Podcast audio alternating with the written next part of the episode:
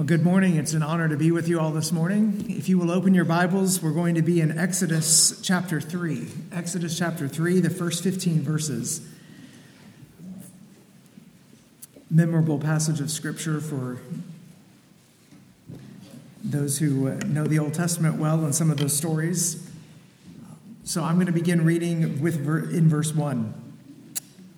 Meanwhile, Moses was shepherding the flock of his father in law Jethro, the priest of Midian. He led the flock to the far side of the wilderness and came to Horeb, the mountain of God. Then the angel of the Lord appeared to him in a flame of fire within a bush. As Moses looked, he saw that the bush was on fire but was not consumed. So Moses thought, I must go over and look at this remarkable sight. Why isn't the bush burning up? When the Lord saw that he had gone over to look, God called out to him from the bush, Moses, Moses. Here I am, he answered. Do not come any closer, he said. Remove the sandals from your feet, for the place where you are standing is holy ground. Then he continued, I am the God of your father, the God of Abraham, the God of Isaac, and the God of Jacob. Moses hid his face because he was afraid to look at God. Then the Lord said, I have observed the misery of my people in Egypt and have heard them crying out because of their oppressors. I know about their sufferings, and I have come down to rescue them from the power of the Egyptians and to bring them from the, that land to a good and spacious land, a land flowing with milk and honey, the territory of the Canaanites, Hethites, Amorites, Perizzites, uh, Hivites, and Jebusites.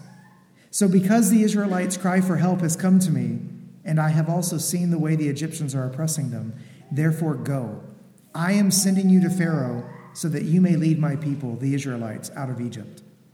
But Moses asked God, Who am I that I should go to Pharaoh and that I should bring the Israelites out of Egypt? He answered, I will certainly be with you, and this will be the sign to you that I am the one who sent you. When you bring the people out of Egypt, you will all worship God at this mountain. Then Moses asked God, If I go to the Israelites and say to them, The God of your fathers has sent me to you, and they ask me, What is his name? What should I tell them? God replied to Moses, I am who I am. This is what you are to say to the Israelites I am has sent me to you.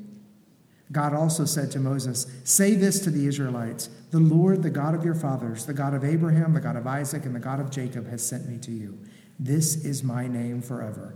This is how I am to be remembered in every generation. Let's pray once more. Father, may the words of my mouth and the meditation of my heart be acceptable to you, Lord, my rock and my redeemer. Amen. This is one of those passages of Scripture that I'm always nervous to, to preach on. Um, I always get a little bit nervous whenever I preach because I believe in the, the power of God's Word, because I know my own weaknesses and my sins and my failures, uh, because I want to faithfully represent the Word of God so that you hear His voice uh, through me when I preach. That's what we're, we're hoping to hear whenever someone preaches, whenever someone stands there.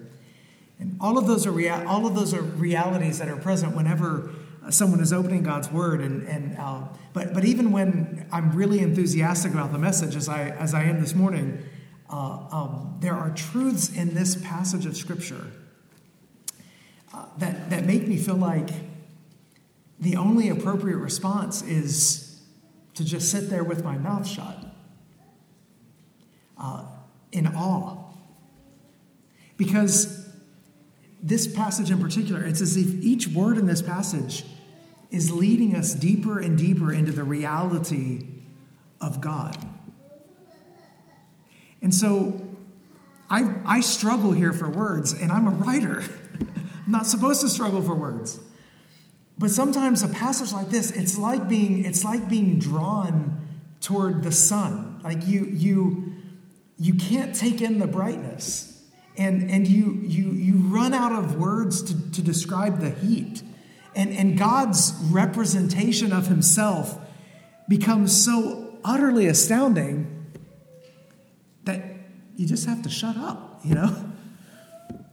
What God reveals about himself in this passage, it stands in stark contrast to what a lot of people in our society think about God.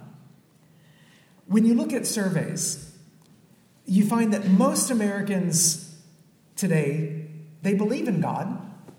Uh, most believe in a, a, a heavenly afterlife of some sort. And if you look at the surveys, you'll find that most Americans believe, they have a belief system that goes something like this uh, There is a God who made the world. This God doesn't get too involved in your life unless you want him to, unless you, you have a, a, a pressing need to, to bring to him. And it doesn't really matter what you believe about God as long as you are sincere, as long as you turn out to be a nice person who is kind and decent to others. Because, you know, that's the whole point of religion, right? Just to make you nice and moral. And if you follow the rules and you do the right things, and, you know, as long as you try hard in life, you'll make it to, to heaven. No worries. I've just described the dominant belief system of most people, including in the surveys, uh, including those who go to church week after week. And that belief system, what I just described there, that belief system is blown up by what we read in this passage. Just completely blown up. When God reveals himself to Moses in a burning bush, he shows us he shows us the gap between the truth about God and the lies that our society believes about him. So, so this morning we're going to look in more detail at this passage, and we're going to look at the, the fiery God of Exodus 3. The God who reveals himself and who, who blows up our, our idols. You know, idols, those, those, those gods that we make in our own image, the, the gods we, we want to believe exist but don't. And so we're going to see that this morning. Now, I normally, normally when I preach, I, I have my sermon outlined in points, but uh, today I don't. Uh, we're just going to work our way back through the text, and we're going to be stopping and starting as we go. But before we do that, I just want us to, to put it uh, to, to, to, to put this passage in context and just back up and remember what has taken place so far in the book of Exodus. So, if you know the story of, of Exodus? God's people are in slavery to Egypt. And the Egyptian king, the Pharaoh, was brutal. He was relentless in, a, in his oppression of God's people to the point that he ordered the Israelites to throw their baby boys into the Nile River to be drowned. And one Israelite woman set her son in a basket on the Nile, and it drifted to the palace.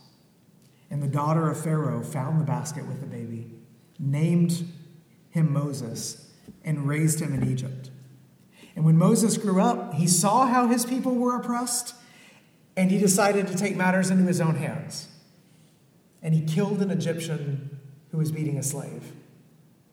And then, in order to escape punishment, he, he fled to the wilderness and he settled down and he got married and he became a shepherd. And for 40 years, he's just been tending sheep. The days of Egypt, and the heartache of his people, those are decades behind him now. But God hasn't stopped listening to the cries of his people. And here's where the story picks up. So let's start back at the beginning of the passage. Meanwhile, Moses was shepherding the flock of his father in law Jethro, the priest of Midian. He led the flock to the far side of the wilderness, and he came to Horeb, the mountain of God. Then the angel of the Lord appeared to him in a flame of fire within a bush. As Moses looked, he saw that the bush was on fire, but was not consumed. So Moses thought, I must go over and look at this remarkable sight. Why isn't the bush burning up? Now, Moses knows that something is going on, right? He's, he's baffled by this bush that is burning, yet won't burn up. And he's, he's curious. I mean, there's something, there's something in the strangeness of the sight that compels him to say, Well, this is remarkable. I, I want to know more. And before we go any further, just notice how Moses' encounter with God begins. It's the strangeness of the sight, not the commonness of the sight, that compels Moses to draw near the bush. Mystery attracts him. This is weird. It's not normal. And the weirdness is what gets his attention. Now, why is this important? Because human beings love to take God and we love to tailor him and to fashion him in our image. We'd love to have a God who affirms the general direction of our lives, and a God who doesn't say anything uh, too unexpected, a God who doesn't ask too much of us, a God who is easygoing, a God who is empty of all mystery. And there are a lot of people who think that the way for the church to grow is to just show everyone how in step we are with the culture around us. That if we can just show everyone that, you know, we Christians, we're not that different. We're not that out of step with the times. You know, we're if we do that, then we'll just we'll gather more people. We just need to show people how how amazing God is, how culturally relevant God is, how, how common, normal, and reasonable the gospel is, and then, and then people will join up. People will join us. No. This text shows us the opposite. It's the strangeness of God, the, the utter incomprehensibility of the scene. That's what draws Moses. It's not because God is just like us that makes us want to draw near, but the fact that He is so different, so holy, so separate, so weird. If you're here this morning and you're a guest and you don't consider yourself a Christian, I know I, on behalf of everyone else in this church, would want to say welcome to you. That we're glad you're here. But I'll say one of the reasons that I'm glad you're here is that you actually help those of us who have been familiar with the Christian faith for a long time to see our beliefs with fresh eyes. You help us see just how how strange it is that we sing so much, like we did this morning, about sacrifice, about God's glory, or about being washed in the blood of a slaughtered animal. You help us see how incredible the miracles are that we read about in our Bibles. You help us feel how, how different our views of of money or sexuality or power are in comparison with what you'll find in most places across the country. And you help us remember that it's not intuitive to believe that a crucified man from the first century has been raised from the dead and he now demands allegiance from everyone in the world. That's kind of strange. Listen to this quote from a, a, a translator of many classic uh, works from the ancient world, Sarah Ruden. She says, this is how she describes the beginning of Christianity. She says, Christianity arose when a small group of Jews became convinced that their leader, a poor and relatively uneducated man from the tiny town of Nazareth, a backwater of the backwater Galilee, whom the Romans had tortured to death as a troublemaker, had risen from the dead and ascended into heaven, thus delivering mankind from sin and death and that this was the point of all existence in the universe. As unscientific as it makes us seem, I and two billion plus other people in the world say, Of course. I love that quote because it shows something that is amazing about the gospel. For 2,000 years, people have been hearing this strange and exciting good news, the gospel, and have found their lives transformed as a result. And so, if you're here and you're not a believer today, just know that we want that for you too, for everyone here this morning. So, the way that Moses' encounter starts, the mystery here, reminds us that it is not what is normal that attracts attention, it's what is abnormal, what is strange and fresh.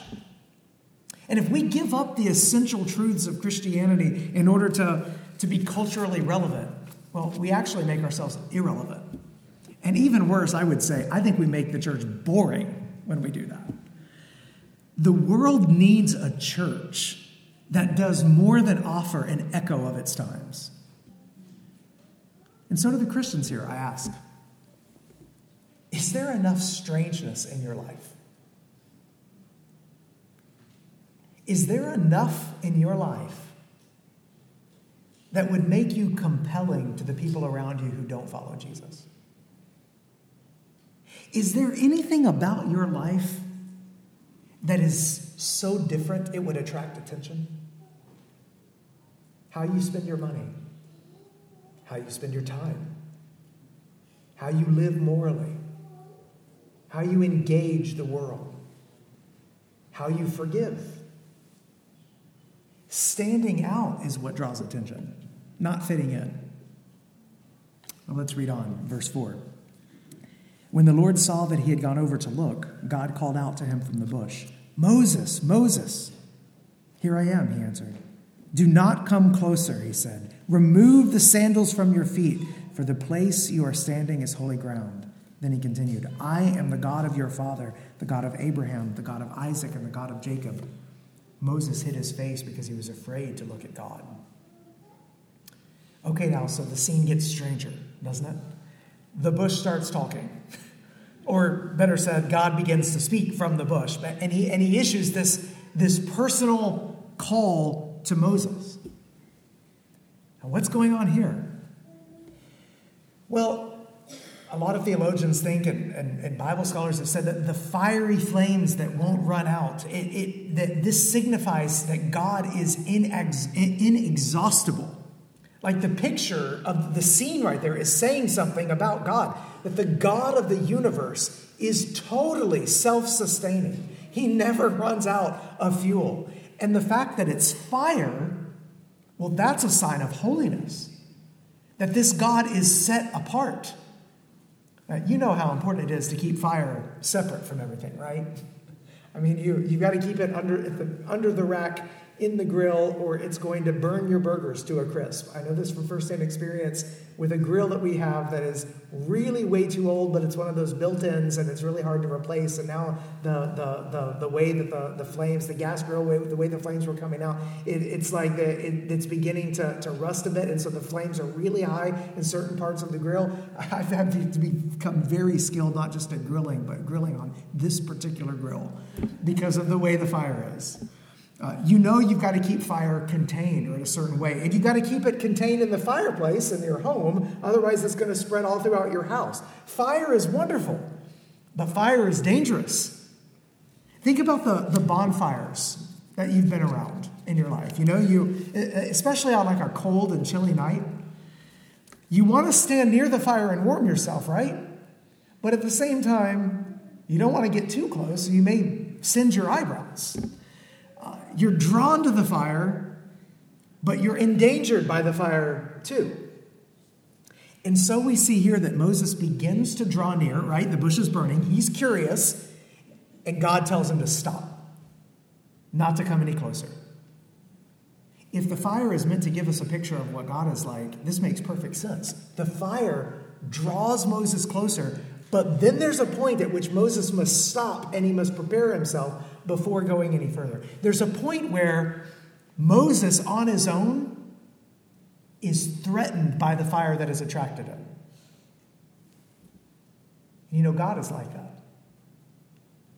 People come to God, they're drawn to Him because His utter holiness and His strangeness is compelling. But as soon as you get near, it threatens you. Right? You feel curious but suddenly you're threatened. And in that moment, you feel shrunken in light of his greatness. You feel stripped down before his knowledge. You feel dim compared to his glory. You feel unworthy in light of his perfection. And the facade that you've created, where you feel important and good, well, it just crumbles before the fire of God that, that strips you to the core of your being the illusion that you are in control, that you are powerful, that you are free, that you are in charge of your life, well, the fire of God just burns that up. And God says, Moses, stop. Don't come any closer. Take off your shoes because you are standing on holy ground. Now, the big takeaway here is that we can only come to God on His terms, not ours. We don't create a God in our image and then worship him how we like. we see the God who made us in his image and then worship him how he commands. Worship worship isn't about doing what you want for God. It's about doing what he commands. You draw near to God in the way that he prescribes. I mean, just imagine if this had happened. Moses, the shepherd, in that scene, God says, Don't come any closer, take off your shoes. And Moses is, would have said something like, Well, my God never tells me to stop doing stuff that I like. He's really cool, and I just feel him close to me all the time. And, you know, he just helps me out in my day to day life, and I don't really feel the need to take off my shoes. Well, if that had happened, then the fire that didn't consume the bush would have consumed the shepherd. Moses would have been dead. No question. Now, thankfully, Moses was smart enough to recognize that this God who was calling him was utterly separate and he better take him seriously. And so, what does he do? He takes off his sandals and Moses moved forward. And it says he was afraid to look on God's face. Until you feel threatened by God's holiness, you've not truly encountered him. A lot of people say they have an experience with God of some sort, but if your experience with God has never led you to take Him seriously, to be a little frightened, to stand in awe at His majesty, well, then I'd say you haven't had an experience, a true experience with the living God. Because this is a tough guy. I mean, he's a shepherd. Shepherds were tough. This is someone who's killed a man before, right? And yet, before the power of God, he's undone. He is humbled. And you see, this is what is necessary before God can use Moses. Serving the Lord starts with God being holy and you being humbled. That's where it starts. You won't get anywhere until you've gotten there. And this feeling of being of being drawn to God's mystery and yet frightened by his majesty, well, that's a sign that you're actually dealing with the true God and not an idol that you've made in your image. I think C.S. Lewis captured this truth well when he wrote in the, the Chronicles of Narnia that, that Aslan, the great lion, was not someone you feel safe around. Those of you that know the stories remember that, where it says safe. Who said anything about safe? The book says. He's a lion after all. He's not a tame lion, but he is good. And that's exactly why Aslan is such a compelling figure in literature, because he's, he's a lion with a ferocious roar that can burst your eardrums, but he's also the lion whose mane you can bury your head in and cry out all your tears of sorrow. God is like that. He is untamable, unfathomable, unexplainable, but forever and always good. That's the all powerful fire of God. Dangerous to burn you, that, but, but good to warm you. And as you live the Christian life, there should be times that you feel a little afraid of what God might ask of you frightened to think of handing your whole life over to Him. You may be at times surprised by the sacrifice you feel like God is asking you to make. And yet, at the same time, you are utterly compelled by His majesty and glory to where you can't get enough and you want more and more of Him. That, that double feeling of being compelled and frightened, that's what marks a true encounter with God. Let's pick up in verse 7. It says, Then the Lord said, I have observed the misery of my people in Egypt and have heard them crying out because of their oppressors. I know about their sufferings, and I have come down to rescue them from the power of the Egyptians and to bring them from that land to a good and spacious land, a land flowing with milk and honey, the territory of the Canaanites, Hethites, Amorites, Perizzites, Hivites, and Jebusites. So, because the Israelites' cry for help has come to me, and I have also seen the way the Egyptians are oppressing them, therefore go. I am sending you to Pharaoh, so that you may lead my people, the Israelites, out of Egypt. You know, many people think that God is distant, that God is passive. I mean, He may get involved in humanity or in life or in the world from time to time if it's really necessary, but a lot of people keep God at a distance. He's there when you need Him, but we kind of want to keep Him at arm's length. Uh, he mainly just stays away and does his things, and he generally lets things progress however we want. But that is not the biblical picture. God is not distant.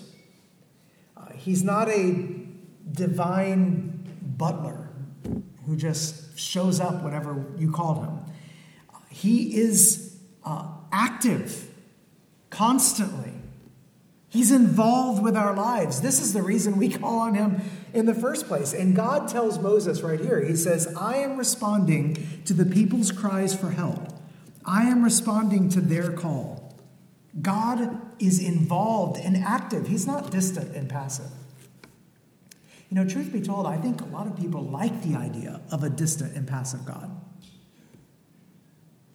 Because it means you can lean on God whenever you need Him, or whenever you want some kind of therapeutic or emotional comfort, but you don't have to pay much more attention to Him, and you don't have to obey His commands in life. But the true God of the universe doesn't exist for our purposes, we exist for His. He is not distant and passive. He is actively involved in the world that He has made, and especially when it comes to His people. So, even in situations where it seems like He may be absent, and I'm sure there were many people in Israel at the time that felt like God had left them, that God was absent, when it may seem like He is silent, and there may be times in your life where you feel like God has gone away that he is silent. Even in those moments, this passage shows us he is involved. He is compassionate. He decides to respond to the cries of his people. And this truth should lead us to pray. To pray. You say, why prayer? Well, because prayers, because we believe that God is involved and requests our involvement in what he's doing. Because the prayers that we say actually accomplish something. They move God to act. God chooses to respond to our praying. How awesome and amazing is that? And what's more, God chooses to act through a messenger. God doesn't just, notice, God doesn't just tell Moses, hey, here's what I'm up to, buddy. I just wanted to let you know what I'm about to do. No. He revealed his plan, and then he says, Therefore, go. I'm sending you, right? So, so basically, God says, This is what I'm going to do for the people. And then I'm, re- but I'm revealing this plan, Moses, because I want you to be involved in this plan. You're going to be part of this plan. So don't miss this. The plan of God involves the people of God. He stuns us with his holiness and love, and then he sends us out with his truth and grace. He calls us to salvation, and then he commissions us for his service. So God is choosing to act through a messenger, through Moses. His plan is to use people to save people, and that's always been his plan. And that's what happened. That's what happened when he sent his only son to rescue us. He didn't God didn't rescue us from a distance but from the up close and personal horror of a Roman cross. He is involved.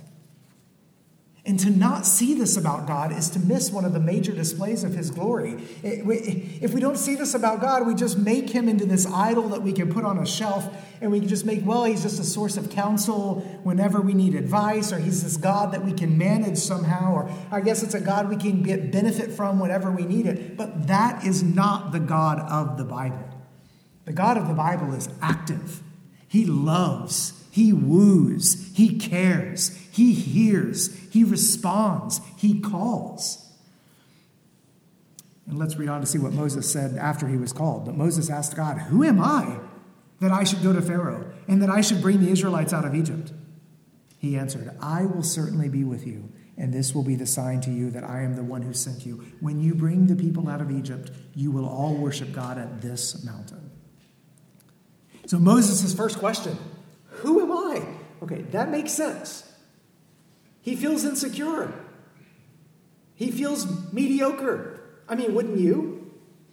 the, God is speaking to you from a burning bush and has told you not to come any closer until you remove your sandals and whatnot. He's on holy ground, all of that. I mean, I would feel mediocre. I would feel insecure. He lacks trust in himself. He recognizes he doesn't have credentials. He knows he doesn't have a strong reputation. It makes sense that he would feel inadequate to the task. But watch how God responds. I will be with you. Listen, God never calls you to his service without promising you his presence. You know what the world's response would be to Moses in that moment? If that were to happen in our culture today, I know what the if there were friends or people around, family members, people around Moses in that moment, and, and, and he feels insecure, he feels like he can't do something, or he's inadequate. You know what the world would say? Moses, you're amazing. You can do this. Just go for it. But notice that what God does differently. God doesn't combat Moses' feelings of inadequacy by pumping him full of self esteem. No, he turns the attention to himself and he pumps Moses full of God esteem. He says, I'll be there with you. Notice God doesn't say, Oh, Moses, you can do this because you're awesome. He says, No, Moses, you can do this because I'm awesome. And that changes everything. Now, at first, Moses was questioning his own strength, but from this point on, and there are several objections that Moses raises that we won't get to in this sermon because they come later in the passage. But Moses starts to question God's, God's strength as well. And every time he raises an objection, he, he's demonstrating a lack of faith, not in himself, but in God. And now the next question comes that prompts the revelation of God's name. Verse 13 Then Moses asked God, If I go to the Israelites and say to them, The God of your fathers has sent me to you, and they ask me, What is his name? What should I tell them? God replied to Moses, I am who I am. This is what you are to say to the Israelites I am has sent me to you. God also said to Moses, Say this to the Israelites The Lord, the Lord, the God of your fathers, the God of Abraham, the God of Isaac, and the God of Jacob has sent me to you. This is my name forever. This is how I am to be remembered in every generation. So God answers with his covenant name, a name so holy that the Hebrews would never ever pronounce it. I am who I am. God is the one who is always present, active and involved, fully independent, self sufficient, utterly sovereign, inexhaustible, and all encompassing, eternal, powerful. This God now reveals his infinity to a shepherd. Aphrahat, a writer who lived in the 200s AD, believed that there was a cosmic reaction when God made this statement. He wrote 1800 years ago When the Holy One called Moses from the bush, he said thus to him I am the God of Abraham, Isaac, and Jacob. When death heard this utterance, he trembled and feared and was terrified and perturbed and knew that he had not become king forever over the children of Adam. Theologian Katherine Sonderegger puts it this way The I am, the one, reveals his great mystery, the life beyond all thought, in his own self naming and presence to Moses, the fiery one who cannot be contained. And then she adds this she said, This name is the great explosion at the very center of Scripture. Here is the fiery eruption of the divine subject uttering its own ineffable name. When Jesus utters this name, I am, in the night of his trial, in the darkness of Gethsemane, the soldiers fall down as dead. The explosion at the heart of Scripture has been said in their hearing. And this is the explosion that destroys all of our idols. God names himself the awesome, majestic, holy God of the universe reveals himself personally to Moses. And as we stand on this side of the cross, we know Jesus as the great I am. the one who embodied the love and holiness of God, and then surrendered his body to the cross so that we might be set free. Jesus was stripped of more than just his sandals, he was stripped of all of his clothes so that we could approach the throne room of God in his righteousness and have full access to this, the most wondrous being in the universe. The bush is still burning this morning. God is here. He is calling us, maybe calling you personally by name, just as He called out to Moses. Through His word, He's calling you to come to Him. The same I am who revealed His power to Moses is the I am who revealed His grace on the cross. And it is only through Jesus that you can know this God of ultimate power and love. So take off your sinful sandals and approach the holy God of grace with confidence through the cross, where the fire of God's wrath against sin was extinguished by Jesus' sacrificial love. And here's where, here's where I run out of words. All I can call us to is to look intently into the mystery of God. That we pray for God to mesmerize our hearts with His glory. That we pray for God to draw people to Him and overcome their worries and anxieties and fears. And that we learn to pant after this, the most beautiful being in the universe. And that we be totally captivated and ravished by this beauty we savor that sets us free. Until we are gripped by God in all of His glory, we will never be sent out by God in all of His grace. Would you pray with me? Father Almighty, we approach you this morning only through the blood and merits of your Son, Jesus Christ. And we thank you, Father, for your Spirit who indwells us, who seals us, is the one who has given us salvation. We pray, Father, that this morning you would take these words of truth from Exodus and you would implant them deep into our hearts, that you would bear fruit from this implanted truth in us, so that we would be those who have a true encounter with you and those who lead others to a true encounter with the gospel of your Son, Jesus Christ, in whose name we pray. Amen. We're just going to stand.